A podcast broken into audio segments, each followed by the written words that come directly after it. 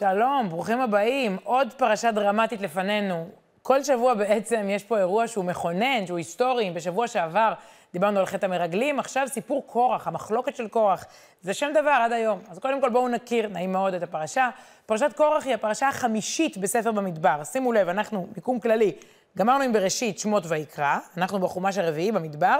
בפרשה החמישית, הסיפור של קורח, אנחנו כבר באמת בשיא המסע לארץ ישראל.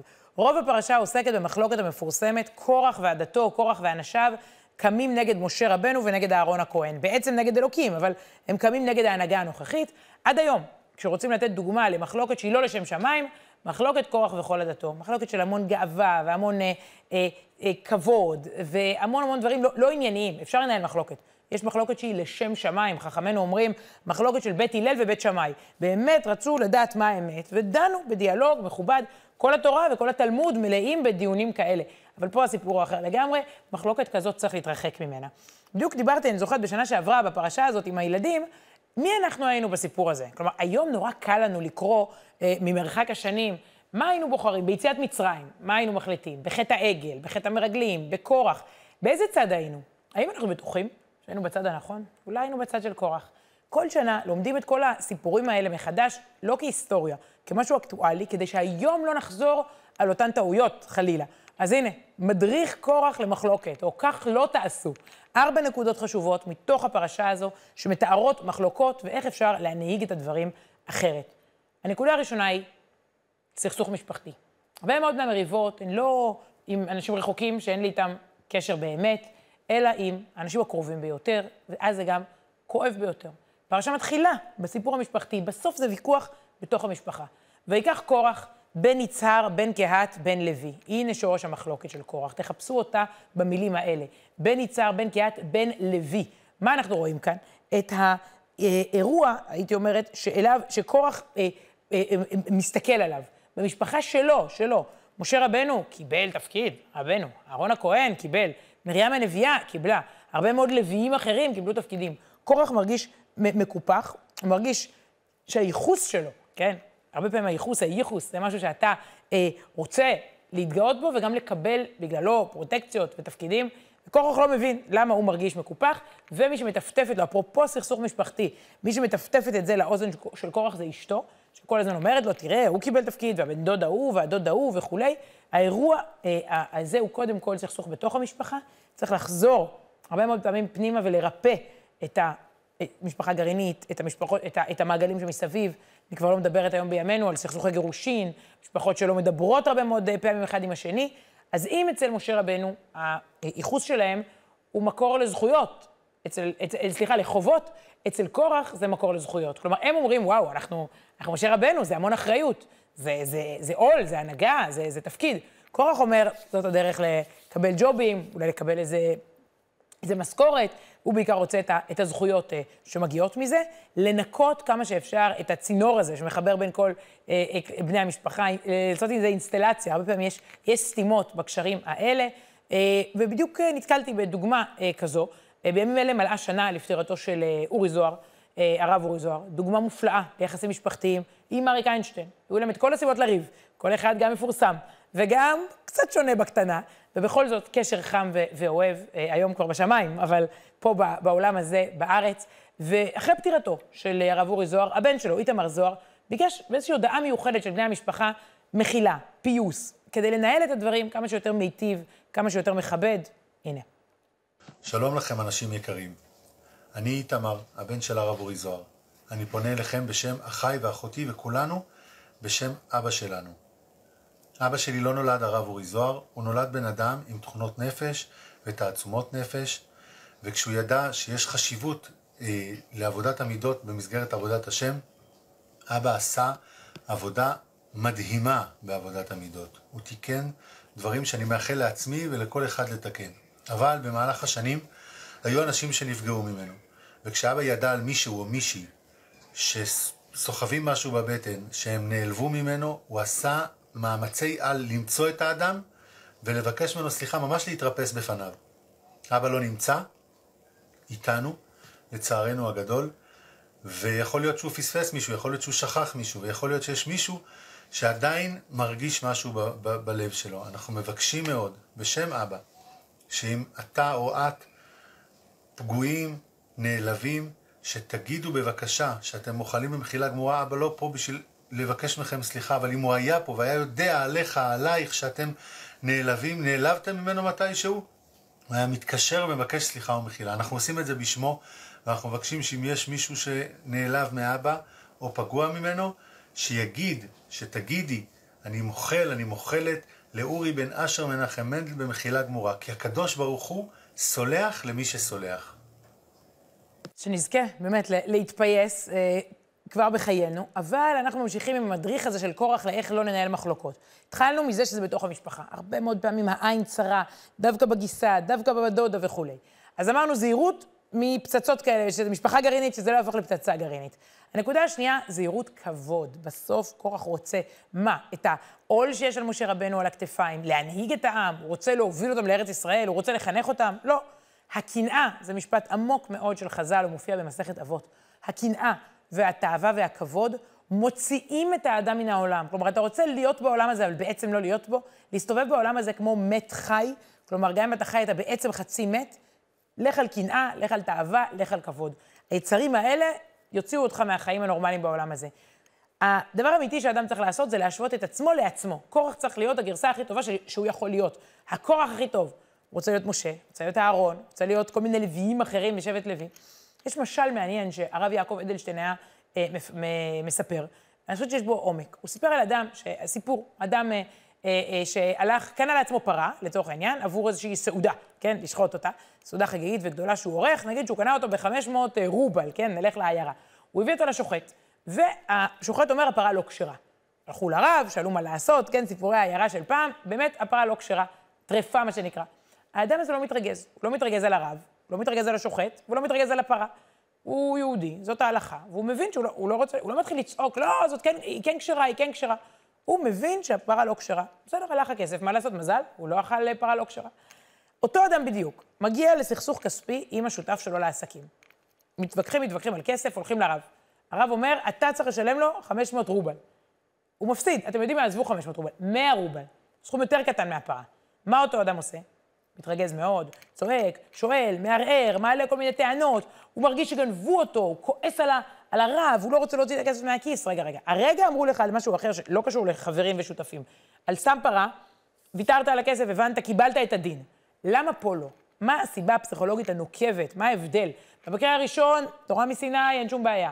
טרפה. במקרה השני, גם הכסף הוא גם כן טרף, זה גם כן טרפה. למה? הסיבה היא קנאת, אהבה, כבוד. אומר רב אדלשטיין, אם היו אומרים לו לזרוק את הכסף לפח, היה לו יותר קל. היו אומרים לו, אתה עכשיו צריך לקחת 100 רובל ולזרוק לפח. אבל לתת אותו לאחר, האחר מנצח אותי בסכסוך, אני, אני הפסדתי, הוא ניצח, זה מאוד קשה במובן של המידות, של המוסר הפנימי. הפרה הלא כשרה לא פגעה לו בכבוד, אבל פה, מה שנקרא דיני ממונות, כסף, חוזים, הכבוד חשוב יותר מההלכה, והוא ככה, קשה לו עם זה.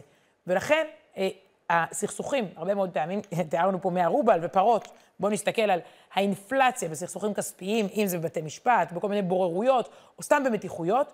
אם להיות פה ספציפיים, כורח הולך על, על המסלול הזה. אגו, זה לא רק בתוך המשפחה, זה הכבוד שלו מול אחרים. כל עוד תשווה את עצמך לאחרים, תמיד תפסיד, בטח בעידן הרשתות. בדיוק קראתי איפשהו שפעם הייתה כיתה, אני זוכרת, למדתי פה לא רחוק בהרצליה, בית ספר לב טוב, היינו 30 ילדים בכיתה. הייתה את מלכת הכיתה, הייתה את הילדה הכי מוצלחת בכיתה, היינו 30. ההשוואה שלי הייתה ל-30 ילדים, מקסימום לשכבה או לעוד איזה בית ספר סמוך. היום אתה משווה את עצמך לכל העולם, בגלל הרשתות. ילדה כבר לא משווה את, את, את איך שהיא נראית אה, אה, אה, ל-30 ילדות בכיתה. אין, מיליארדי ילדות, תמיד תהיה יותר מוצלחת, יפה, אה, מצטיינת. ולכן אין, אין לדבר סוף. המרוץ הזה אחרי קנאה, תאווה, כבוד, בטח שבעידן הרשתות מוציא את האדם מן העולם. אתה כל היום רק רואה פילטרים של דברים שכן קרו ולא קרו. היכולת היחידה היא להתמקד בעצמך, ולא עם קנאה, לא עם תאווה ולא עם כבוד, אלא לקדם את עצמך. קורח לא רוצה. אגב, אומרים לנו שהיה יכול להיות לו תפקיד מקסים, פרשנינו כותבים שהיה לו תפקיד. הייתה לו שליחות, משמעות. הוא לא רצה את, ה, את התפקיד המסוים שלו. רצה עם עיניים גדולות לקבל תפקידים של אחרים. אז הזהרנו מפני סכסוכים בתוך המשפחה, והזהרנו מפני תאווה, כבוד וקנאה. יש עוד בעיה מאוד קשה. אמרנו שבשבוע שעבר סיימנו עם סיפור המרגלים. ומי שזוכר, המרגלים בעצם אה, חזרו מארץ ישראל, אמרו לעם שהארץ על הפנים, גרועה, זה בלשוני אה, גרועה, ואין מה להמשיך ללכת אליה. העם האמין, בכה, נענש ב-40 שנה במדבר. כלומר, בעצם משבוע שעבר, העם יודע שיש לו עכשיו 40 שנה ארוכות ללכת, חול וחול ועוד קצת חול, וזאת הנקודה השלישית, זהירות שעמום. קורח מתחיל את המרד שלו בתזמון מאוד מעניין. בדיוק אחרי חטא המרגלים, בדיוק כשהעם מבין שיש לו עוד 40 שנה מתישות ומפרכות, וחלקם ימותו במדבר. אלוקים גם אמר להם, חלק מכם ימותו, אני רוצה את הדור הבא שייכנס לארץ, יותר, יותר מתאים ומחונך. יש פה בעיה. קודם העם היה בשיא התנופה, בשיא הפעילות. להוט להגיע לארץ. מה זה, כמה ימים של הליכה? ממצרים לישראל, שישה, שבעה ימים נדמה לי ש, ש, שכתוב. זה, בואו, כאילו, תסתכלו במפה. אז קודם הם היו בשיא האקשן, זה לא זמן להתחיל מחלוקת. קורח בא ואומר, לא משה ואהרון מנהיגים, אני צריך להנהיג, הוא משכנע את עדתו, מה שנקרא, את האנשים שלו, 250 איש חשובים, והוא אומר, משה ואהרון, אתם, אתם לא ראויים, אני צריך להנהיג, מתחילה מחלוקת מאוד מאוד טרגית על ההנהגה, מי, מי באמת צריך, צריך להנהיג, ובסוף האדמה פוערת את פיה ובעצם בולעת את קורח ועדתו, זו טרגדיה, אבל זה, זה ימים מתוחים. העם, כאילו, עם מי אתה? תחשבו על איזה אוהל כזה, האימא היא... אה, אה, אה, של משה רבנו, כן? רק לא קורח, אולי קראו לזה, והשני הוא קורחיסט, הוא רק קורח, ויש מתח כזה בתוך האוהל, ולאן, מחלוקת, והילדים, וכולם מרכלים על זה, וכולם מדברים, ויש קמפיינים, קורח מתחיל מחלוקת. למה עכשיו? כי עכשיו יש 40 שנה, עכשיו משעמם. הרי זמן, יש ביטוי כזה, להרוג את הזמן, לשרוף את הזמן, לבזבז את הזמן. לא, זה, זה, זה, זה, יש המון זמן להרוג. הנה, הרמב"ן, רבי משה בן נחמן, כותב ככה, תראו, אילו היה אדם מורד על משה, כאילו מורד במשה בזמן אחר, היו העם סוקלים אותו, כי היו אוהבים את משה כנפשם ושומעים אליו. כלומר, כשהעם היה בשיא ההתלהבות, באמצע, אתה לא בא באמצע קריאת ים סוף ואומר, יאללה, בוא, בוא נעשה מחלוקת, נכון? וזה טעם תלונתם של קורח ועדתו במקום הזה, אחרי גזירת המרגלים, מיד. אה, הוא, מצא, תמיד, התזמון, היצר הרע, יודע מתי לבוא. קורח יודע מתי לבוא. עכשיו, עכשיו העם כזה מיואש, זה הזמן לבוא עם ההרס הזה של המחלוקת, להתחיל בלאגנים, בשעמום. אה, חז"ל, חז"ל קובעים את זה בתלמוד. הבטלה מביאה לידי שעמום, והשעמום מביא לידי חטא, כך כתוב בתלמוד. אה, כלומר, ברגע שאתה בבטלה ובשעמום, אה, אין ואקום, אין ואקום. אנחנו רואים את זה הרבה פעמים בחופש הגדול, לצערנו, עלייה חדה ביולי-אוגוסט, במקרים של פשיעה קטנה, של בני נוער, של עבריינות, של אלכוהול, סמים, בלאגנים. יש, ביולי-אוגוסט, ובעונת הבגרויות אני בטוחה שזה פחות, בתיקים משטרתיים, או בתחילת שנה. שעמום מוביל לידי חטא. אמ, משפט שאנחנו אומרים פה הרבה, מזמן לא אמרנו. הרבי מקוצק היה אומר את זה לתלמידים שלו, משפט מאוד מאוד נוקב לדעתי. הוא אמר, אני רוצה שלא תחטאו, לא מפני שלא תרצו לחטוא, אלא מפני שלא יהיה לכם זמן לחטוא. אתם תהיו עסוקים, זה משפט מאוד עמוק. במקום לריב כל הזמן עם, אה, עם היצר הרע, אתה צריך למלא את היום בפעילות חיובית, לא יהיה לך זמן לחטוא. אז הנה, קורח לצערנו יודע מתי לבוא, כשלעם יש זמן לחטוא. 40 שנה במדבר. כאילו בעצם אם העם היה ממשיך להיות עסוק ועסוק ולפעול ולעשות, אז אה, בוא נגיד שלא היה לקורח מתי, מתי להגיע. באמצע בניית המשכן, הרי היה להם אה, משימה לבנות את המרכז הרוחני. אם זה באמצע להביא קרשים ויריעות וזהב וכסף, זה לא הזמן להגיד, אה, אני עכשיו מורד במשה ואהרון. אבל כשכולם באמת ככה שפוכים, זה הזמן. שימו לב שיש גם זמן לפייק ניוז. אני רוצה להראות לכם משפט מזעזע שמופיע בפרשה. קורח ואנשיו אומרים למשה רבנו את המשפט הבא, אנחנו רואים איך האוויר סובל הכל, אפשר לשקר. יכולה להגיד עכשיו מילים לא נכונות, והתקרה לא נופלת. זה בחירה חופשית שלנו אם להאמין או לא, וקורח אומר, פשוט בתוך השעמום הזה, בתוך המחלוקת, תקשיבו מה הוא אומר, המעט כי העליתנו מארץ זבת חלב ודבש להמיתנו במדבר, כי תשתרר עלינו גם ישתרר. בלי למצמץ, בואו בוא, תסתכלו שוב רגע על הפסוק הזה עוד פעם, אני מבקש להראות אותו שוב. כאילו, העלית אותנו מארץ זבת חלב ודבש, עכשיו אתה גם משתרר עלינו, גם שולט עלינו. הוא בא למשה, בלי למצמץ, ומגדיר את מצרים, שימו לב, את מצרים בתור ארץ זבת חלב ודבש. בלי בושה, פשוט בלי בושה. זה הביטוי שבו מתארים את ארץ ישראל. אתה אומר למצרים, הגיהנום שלך, האושוויץ שלך, המקום שבו אתה שועבדת, אין גבול החוצפה. אתה, הם אומרים למשה רבנו, לקחת אותנו מארץ זבת חלב ודבש. אבל העם כל כך מיואש, שיש מי שהולך אחרי הפייק הזה, שעמום מוביל לחטא. אז רגע, הזהרנו מריבי במשפחה, והזהרנו מקנאת תאווה וכבוד, והזהרנו משעמום, להיזהר מזמנים כאלה של יותר מדי זמן פנוי ואין מסגרת. הרבה פעמים אני רואה צעירים בלי מסגרת, זה ככה זמן שלא תמיד קורים בו דברים יותר מדי טובים. עדיף להיות בפעילות, בעשייה. נקודה רביעית היא הכי חשובה. בעצם, בואו נגיד, אם ניכרתם עד עכשיו, זה, זה לב הסיפור של קורח. הרי הוא בא ואומר, אני מנהיג. למה משה? למה אתה ולא אני? למה החבורה שלי אה, יותר אה, אה, צריכה להיות אה, מתחת לחבורה שלך? והוא דורש את ההנהגה. אבל הוא עושה את זה בצורה שצריך מאוד להיזהר ממנה, בחנופה. איך הוא משכנע? למה הולכים אחריו? הרי רואים שמשה רבנו זה, זה, זה, זה, זה, זה האמת, אז מה פתאום הולכים אחרי קורח? הפילוסופיה של קורח, תבינו, זו נקודה עמוקה. הוא לא צועק, תנו לי תפקיד, בא לי להיות שליט. הוא עוטף את זה בהשקפת עולם, תמיד uh, עוטפים את זה באידיאולוגיה, זה בחלל לשם שמיים, יש לי פה הרבה ערכים, תמיד זה ערכים.